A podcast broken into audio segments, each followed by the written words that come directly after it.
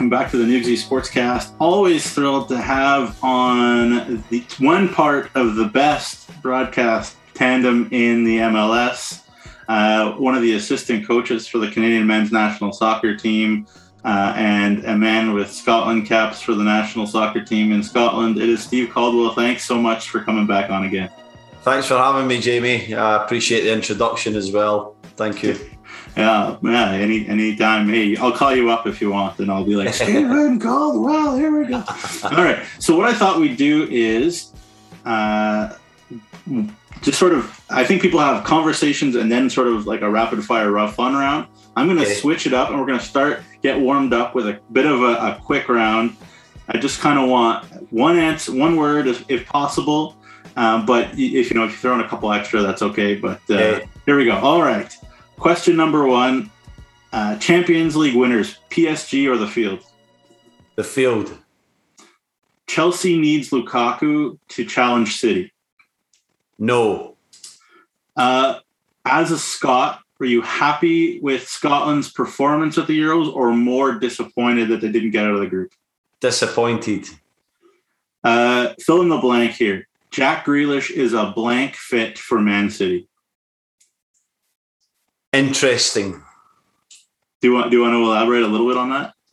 I do. I, I don't know how it's going to work. I mean, I, I trust Pep Guardiola implicitly. He normally gets it right. He finds a way to get the best out of players, but I do not know how Grealish will work, how he'll fit into the team and the system, and actually even what position he'll play. I've got a feeling he might play false nine if they don't get Kane or, or the number nine that they want. So I'm interested to see how that develops. Embar- embarrassment of riches. Imagine, imagine the Villa fans if uh, he's on the bench. yeah. oh funny. man, crazy. Yeah. All right, we move on. Uh, another blank here. You could give Javier Perez blank minutes in a game if you needed to tonight. How many minutes? Ten. Ten good minutes. All right. Well, hey, that's uh, maybe that's more than some of them these days. Anyways, we move on.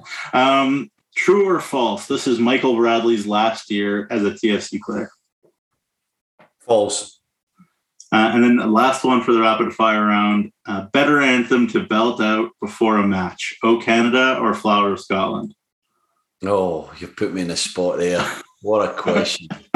um, no, I hope no. you see a flower of Scotland. Oh, Scotland. Yeah, that song is great, and I have to say, I was quite embarrassed after not knowing what the Scottish anthem was on a previous podcast that we did, and then I looked it up, and then I think I texted you. I can't couldn't stop listening to it because it was awesome. it was, it was, it was so beautiful, man. Just tears, yeah. tears probably flowing, unbelievable.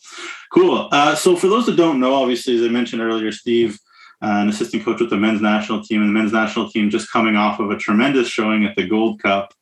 Um, got to the semifinals uh, against Mexico in, in, a crazy one. Uh, you know, if people aren't aware, uh, you know, Steve, you've played in all sorts of hot situations. Uh, you know, derbies and rivalries. Um, you know, obviously TFC Columbus. I'm just kidding. I'm just kidding. um, but uh, you know, through the TV, obviously, we are all the Voyageurs here in Saskatchewan. We were watching and, and yelling at the top of our lungs from just you know at the TV screen about everything that was going on. How hot was it there in terms of the spice, in terms of the rivalry? Uh, you know, and how do you compare it to to experiences you had back in uh, in Britain?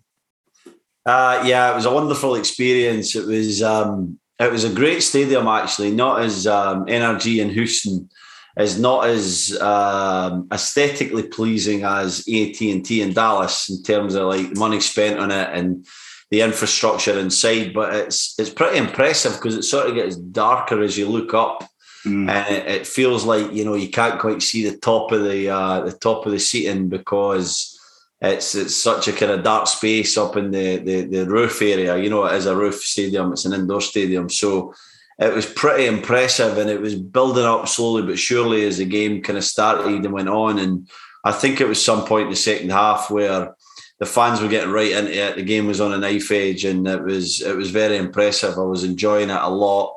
It seemed like the guys were responding to that atmosphere as well, which was was really pleasing for me and for us as a group uh, to to enjoy something like that's important as well. If you're going to feel overawed, then uh, it will affect you. So pretty incredible. Um, yeah, I'd put it up there with, with most. It was it was pretty loud. Um, I was watching from an eye in the sky position, so I was kind of up in the middle of it. So I, I, was a bit disappointed. I never felt it from the kind of pitch side level because I'm sure it was even louder.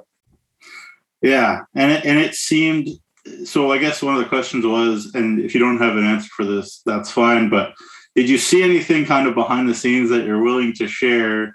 Of you know a little interaction or a shove or something you heard obviously if you were if you're high in the sky but you know always always if you're if you're in live you see all sorts of things going on behind and, i'm sure you know john herdman and everybody was yelling and screaming and tata yeah. martino and his staff were yelling and screaming and, and everything but uh, just just from a shenanigan standpoint even yeah, well, obviously everybody remembers what happens with the two balls and uh, and how you know they scored and they celebrated, and we just wanted to try and have that last push, that last chance. And two balls ended up in the field, and mm. and one of the balls got kicked off as it should have, and then they saw that as an opportunity to kick the one that was spotted in the centre circle off the field as ah. well, just to wait another 10, 20 seconds. And and that's why that big melee started for those that don't know. That's why our guys came in and were so incensed, just the mm. the sort of um, what do you call it? Gamesmanship, I think, to be polite. Yeah. you get that from the uh, from the Mexicans. I just loved our reaction. I just think we weren't taking any mm-hmm. any uh, snacks for the guys, and we, we were right in there, and it caused that big massive melee. So yeah, mm-hmm. that that was the reason for that. I never saw anything else. I mean, these guys are. And Mexico knew they were in a game. They were they were quite complimentary at the end. They were you know the game happens and uh, you know the, the the heat the moment's huge but after that they uh, they were disappointed the the Canadian players our players in um, in Mexico were obviously delighted. So not a lot else to report apart for that big big melee and uh, and glad that we were involved in it. I can think it showed our spirit and our uh, our personality. Yeah absolutely. And you know I, I've followed the men's national team closely since the 90s, and I can't tell you how many times there's been a press conference after a game, you know, that Canada lost 1 0 or 2 1 or whatever to Honduras or Panama or Costa Rica, or whatever. And the other team's manager and the Canadian manager says, Oh, you know, our guys played hard. Like the future is good. You know, all credit to Canada. You know, they gave us a battle, blah, blah, blah. And then, but I'm so glad I was so glad to hear, I guess, the word, the terms that, that, that I feel like you guys were using with you know yeah we were proud of how we played but you know we're we're bitterly disappointed was that something that was a clear message from the top or was that something that just came straight out of everybody uh, it was there from the top. Look, these guys want to win. They want to win every game. They want to achieve. They want to do things that have never been done in Canadian soccer. Um, and they're very focused and very determined, and nobody's going to get in their way. So Mm-hmm. They were they were disappointed. They were there was silence. I was in the, the locker room at the end and guys were just sitting there for must have felt like, you know, 15, 20 minutes, just no, no noise, no, no words. Nobody said any words. And you could see the disappointment because you knew how close they were and they knew what their goal was, which was to win the Gold Cup. And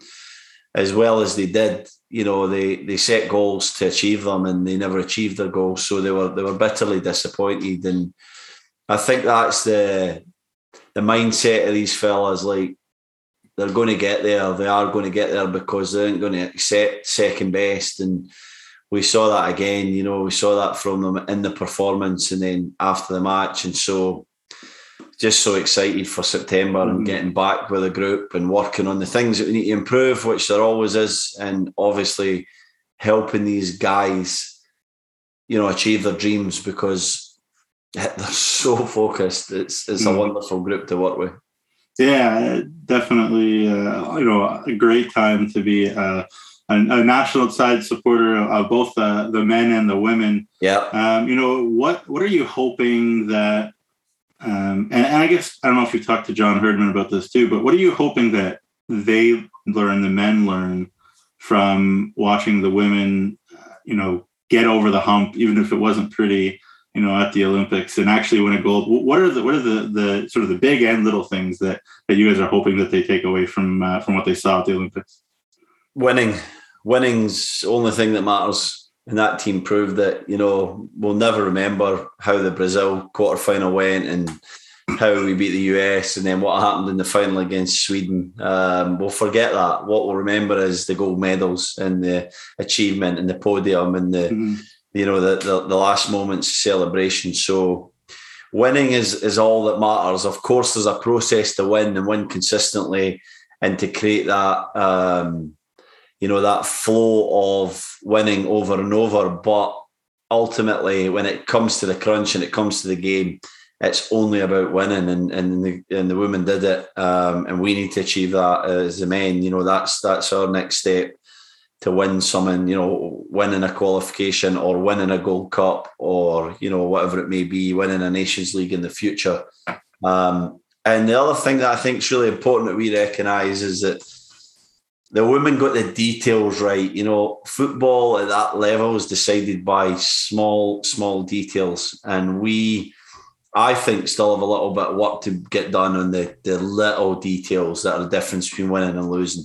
So uh, big learning experience. I'm sure every one of the guys watched it, and uh, and we're very proud. I know there's a real tight knit group there between the women's and the men's, and you know they're in part of group chats together, and that a few of the guys and, a few of the women. So um, yeah, um, I was I love watching it, and I'm, I think that there's many learnings for us as we move into these 14 uh, vital qualification games. For sure. Just uh, one last question about the, the national team, then we'll, we'll go on. Um, but you know, for those that don't know, again, uh, you know, you were a Premier League center back, uh, and so you know, I'm not not going to include Alfonso Davies as part of the defensive unit, even though I guess it could. I'm not going to really include Tajon Buchanan as part of the defensive unit, even though I guess it could. Um, even though both those guys obviously put in a shift for Canada, I'm not I'm not criticizing that. But I just mean specifically, uh, you know, the the center backs, and you know, a lot a lot of the talk about this Gold Cup was, you know, who wasn't there and all that. And I n- never did I sense anybody sense that you guys use that as any sort of an excuse for for not, you know, being successful and competing. Um, but the the center backs, it seems like the ones that you guys brought were the ones that that that we have. I mean, I don't mean that in a like, you know, oh well, that's all we have. They're rubbish. I just mean like that's what we have is the guys that that seem like they came. Um, were you, you know, somebody who obviously is a professional eye for that? Uh, were you even impressed with, you know, Kamal Miller, Steven Vitória, Doneil Henry, um, you know, Frank Sturing in training? I know I'm missing somebody, but uh, I guess Alistair Johnston jumping in there yeah. playing center back. Uh, were you even impressed, and did it even surprise you at how, how, well they were solid? They don't surprise me because I, I know how hard these guys work. Um, I've just challenged them to be better, to be the best that they possibly be, and to have a learning mindset and to accept um, criticism or or uh, feedback feed forward we call it a lot with the national team mm. because mm. you know it sounds negative feedback but you know to accept that and to, to to understand that it's just to try and make us better and these guys have took on so well you know and and, and they always want the, the, the little minutiae the details around how we can be that little bit better even in big victories in the last year and a half they want to know where can we tidy up? Where can we just uh, find the small percentages that make the biggest difference? And um, and the last thing I've challenged these guys is to be better than the, the sum of our parts. So you know, don't think about this. No defending is ever about individual play. There's individual moments, but it comes from a collective spirit and a collective mentality. And I've challenged these guys to be a collective unit and, and greater than the sum of their parts. And I think we've proved that in the last six, seven games where we've really became such a tight unit, supporting each other. We've played three at the back, we've played five at the back, we've played four at the back. There's different ways that we now defend with a national team, and of course, it's a team thing, an eleven-player thing when you defend. But as a back unit specifically, we've nailed the details and we've improved game in, game out, and um, I'm proud of them. I think Kamal Miller had a breakout tournament. I really feel he was exceptional. I think he's the best defender in the tournament. Um, and also um, Steven Vitória's leadership abilities, captain in the team. Uh, obviously missing for the Mexico game. Doneil Henry played his moments. We played three at times where Alistair was a centre back. and even in Frank Sturing, who trained extremely well throughout the month and is a great character and a very good player, we um, we had the players and we had the people there, you know, that were that were waiting available in the wings. And you know, we're not mentioning Scott Kennedy and Derek Cornelius and I'll be forgetting guys. I'm trying to think who else would come into the fold, but there's competition for places here now, and everyone wants to be part of this. So it's it's, it's such a great time to be to be involved with these guys and to watch them grow. Yeah, absolutely. And uh, we could have made this whole podcast about the national team very easily, uh, and I guess hope you know we'll do that again. But I want to I want to uh, to to jump forward uh, into Toronto FC. I guess just a little bit.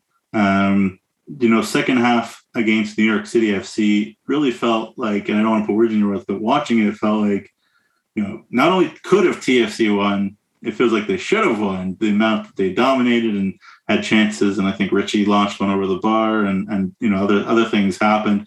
But you know, they said in the post game availabilities that you know the difference was that there was nothing to lose in the second half. So you know, then makes me brings me to this question, Stephen. What can then we take from the second half with you know they sub out Jozy, they sub out Michael, and then they dominate. What can we take from the second half, if anything? Um, they took the handbrake off. They they just went like their lives depended on it, their their careers depended on it, and their season depended on it. And they they had an energy and played at a tempo that was difficult to match. And so that's what we take. That that's the best version of TFC. That's what they're capable of. Um, sort of relevant. Well, I don't know if it's irrelevant of personnel, but but certainly, you know, in terms of Jozy and Michael being subbed at half time and and people maybe not being available, to me, slightly irrelevant. It's just that's the benchmark, and that's the way that TFC need to play to be at their best. And whether it's it's Michael or Ralph or Jozy or uh, Achara or Endo or Osorio or is sort of relevant. That's the benchmark mm. for TFC. That's what you need to be if you want to play in that team. And uh, and so it's up to Javier Perez to select the right players for the right game to, to get to that benchmark again. So that's what I took from it. I really enjoyed watching that performance. It's you know, it's the best TFC have played, and I want to say a year because even when they were heading towards a supporter shield last season mm-hmm. and they were pipped by the union and then obviously losing the, the playoff game against Nashville, they weren't in their best form. There were signs of the the deterioration that was coming, and they've obviously had a really poor season this year. So I, I thought it was TFC at their best, and I just hope to see that again against a really good team in New England Revolution on Saturday night at BMO Field. So then, how big of a selection headache does Javier Perez have, or am I hearing that you're saying he doesn't have one? Uh, there's, there's always a selection headache, isn't there? You know, you've always got to to choose the right players for the right game, um, and it's particularly difficult this coming week because two of the players that are potentially going to be on the bench don't sit on the bench very often. Certainly, Michael Bradley. I don't know. He's probably been the bench two or three times in his entire TFC career. So um, he's got a big decision to make there. Uh, does he feel like the rest or the, the the the long week in terms of no midweek game has gave Michael his spark back, or does he go with a team that that showed such promise and uh, you know such determination against uh, against NYC? Like it was more than just you know Ralph playing well and Achara coming on and doing well. It was it was the lift that everybody else got through that energy and the responsibility that Pozuelo took on with the armband and Osorio and Delgado. I thought had great second halves. I've not seen either of the two play that well for a long mm-hmm. time, mm-hmm. uh, and I really thought that even. Um, Zavaleta and Gonzalez were clear in terms of what was being asked of them and stepping into things and committing to challenges and and managing the space in front of them and obviously behind them as well. So it's, it's going to be a tough one, you know, and uh, he's got to pick the right team because there's no more, there's there's no time for uh, for mistakes. They, they they need to win this game. They absolutely need to win this game. Mm-hmm. Yeah, well, it'll be it'll be it'll be very tough, obviously, because the New England Revolution look unbelievable and uh, then you add Tajon Buchanan and Matt Turner back in there, and yeah. that is that is scary. But you know, that's that's why they get the that's why they get to they paid the big bucks. Um, you know, big big news, I guess, for Vancouver fans, and you know, it, as much as there's a rivalry within Canada, I think to some degree we we want to see them all do do well, not not at, not at our expense, but you know, do well, not be a laughing stock. You know, put Canada kind of in more in the in the mindset of, of MLS people. And I know big news that Ryan Gauld is is coming over to Vancouver, and it seems like I've heard this so many times, and so many people. I'm sure you've heard it a million times too. Oh, he's the this Messi, the that Messi, blah blah blah. And that's the thing that people say about this Ryan Gauld fellow is the Scottish Messi. and that is a death sentence for so many careers. It feels like, um, you know, obviously I'm not going to say is he as good as Messi or whatever, but how good is he, uh, and what will he bring to Vancouver?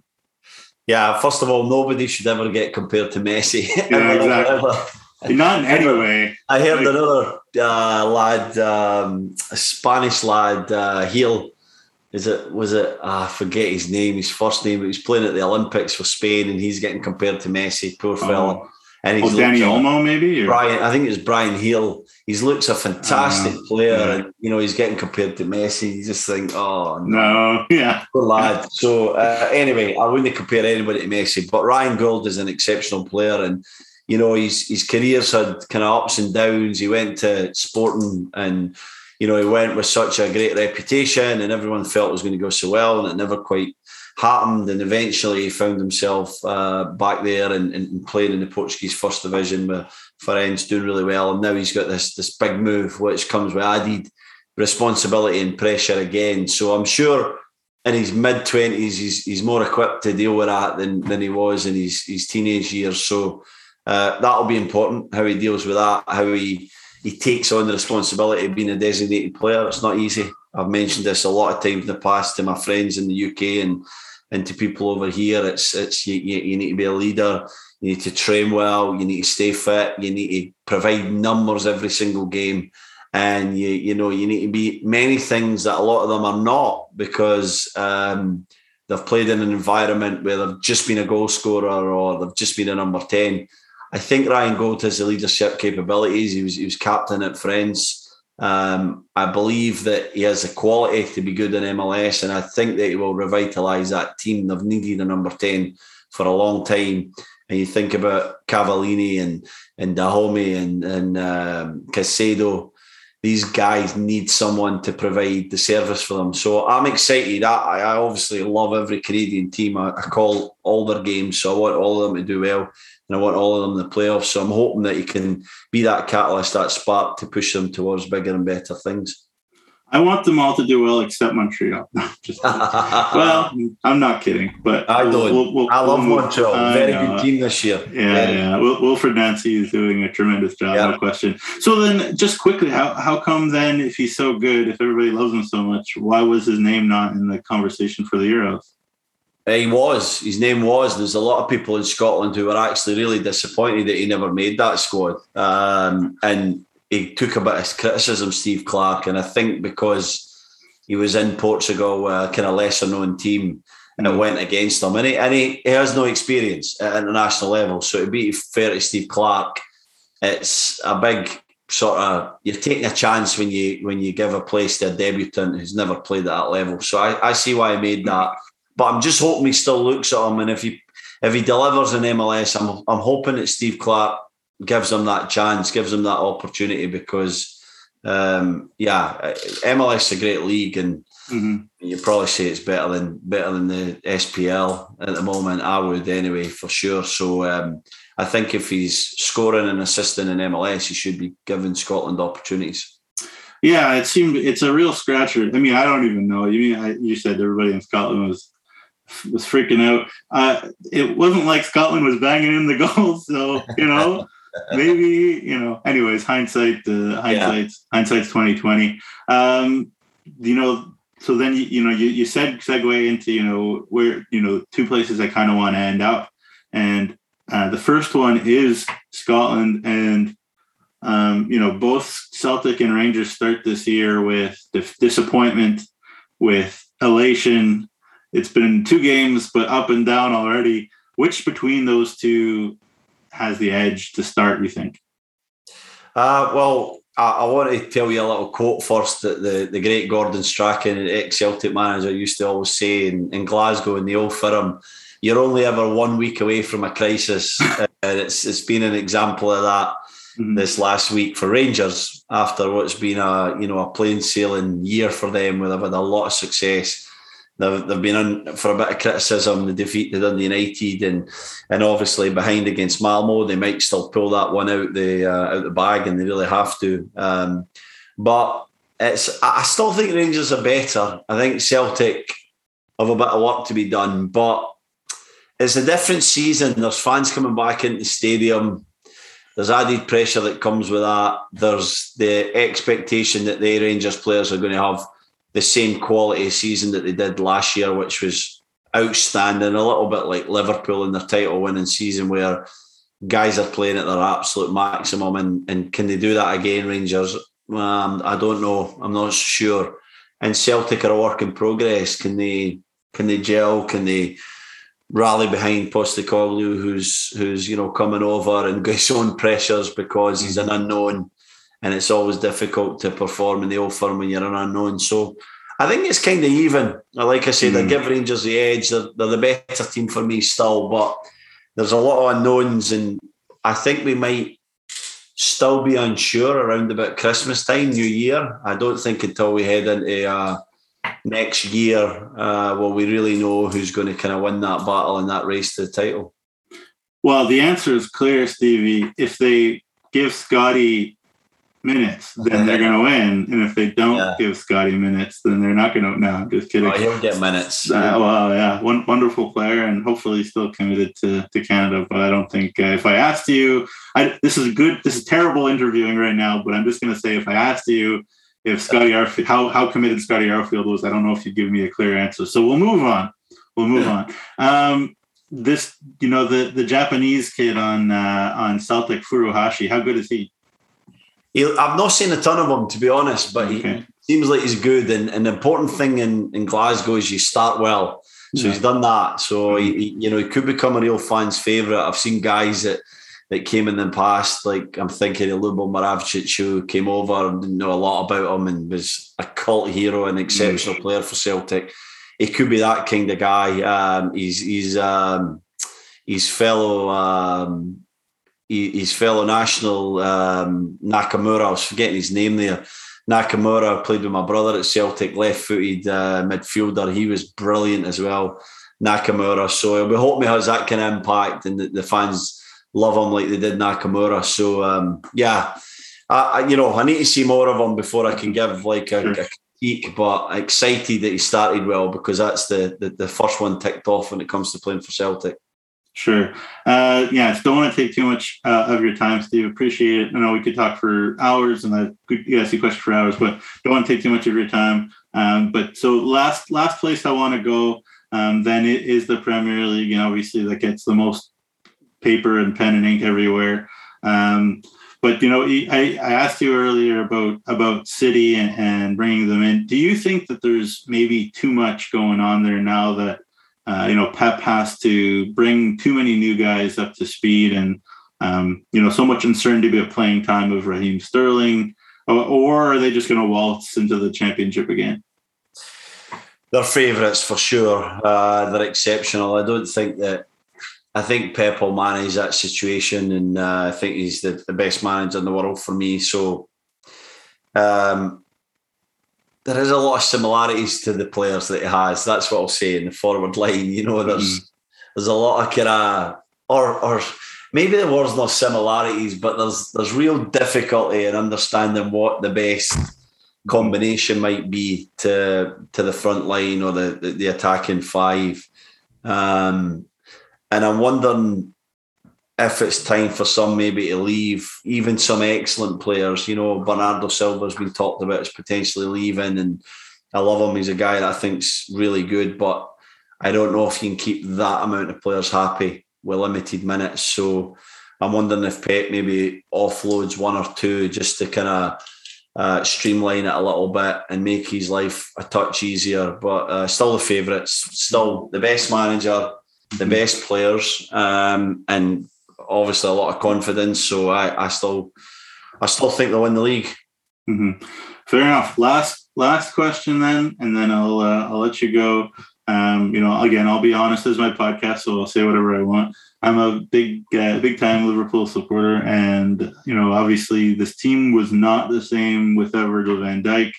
Um, you uh, were a very impactful player for TFC, but coming back from injury over and over again was must have been so tough for you.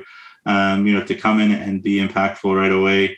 Uh, you know, how how high is the expectation for Liverpool now that uh, you know Virgil is back? Do you expect him to hit the ground running?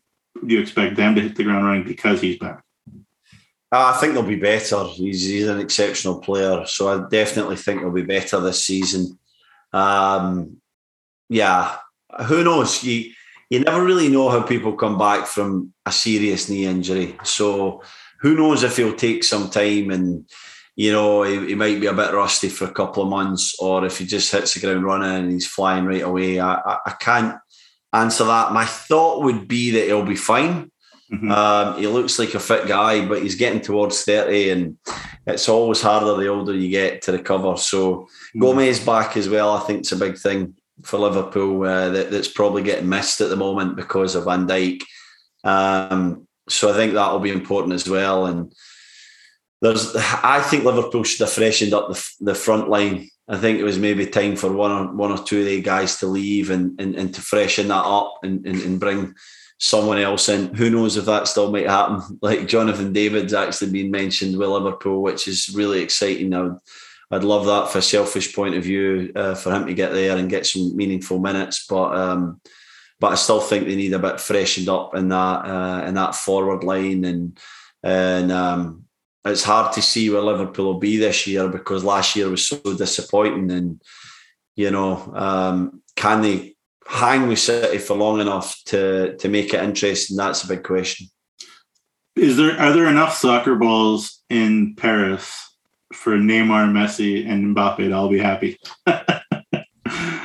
oh wow! I, I saw someone on TV today put up, you know, a projected starting eleven, and it was just crazy. I had uh, yeah, left wing back and Hakimi on the right, and you know Ramos, Marquinhos, and uh, Kimpembe, and uh, Verratti and Wijnaldum, and oh my gosh, then the front three you just mentioned. It's it's quite scary to think that um, that they three guys might play in the same team. I never, I never thought we'd see anything better than Suarez. Messi and Neymar, and we might we might not because uh, because of the, the stage of the career that the three of them were at at that time. But it's pretty tantalising to think about Mbappe. I've, I've got a sneaky feeling Mbappe might leave PSG. So, well, maybe he's maybe he's the one going to Liverpool. Honestly, that would be amazing, wouldn't it? I, I don't oh, know his wages and fee, but um, yeah, I've got a wee feeling that he might leave. I don't know if anybody's got the money because of because of COVID to to pay it for him, but um, but how how they are keeping up with financial fair play, and I know it's been sort of suspended, is, is crazy to me. I just don't know. They seem like they're heading towards a Barcelona situation where it's going to be untenable in a year or two's time. So keep an eye on it. It's going to be exciting. The pressure's on them though. Once as soon as Messi lands there, the pressure will be on them to win the, the French league by about 20 points and to win the Champions League and everything else. So it's never easy dealing with that pressure, even when you're a superstar like like the trio you mentioned. Well, Steven Caldwell, you're a superstar, and Luke together, especially a superstar. And I really appreciate you coming back on the Newsy Sportcast. Keep in touch and uh, all the best. Thanks so much. Thanks, Jamie. See you soon. Yeah, see ya.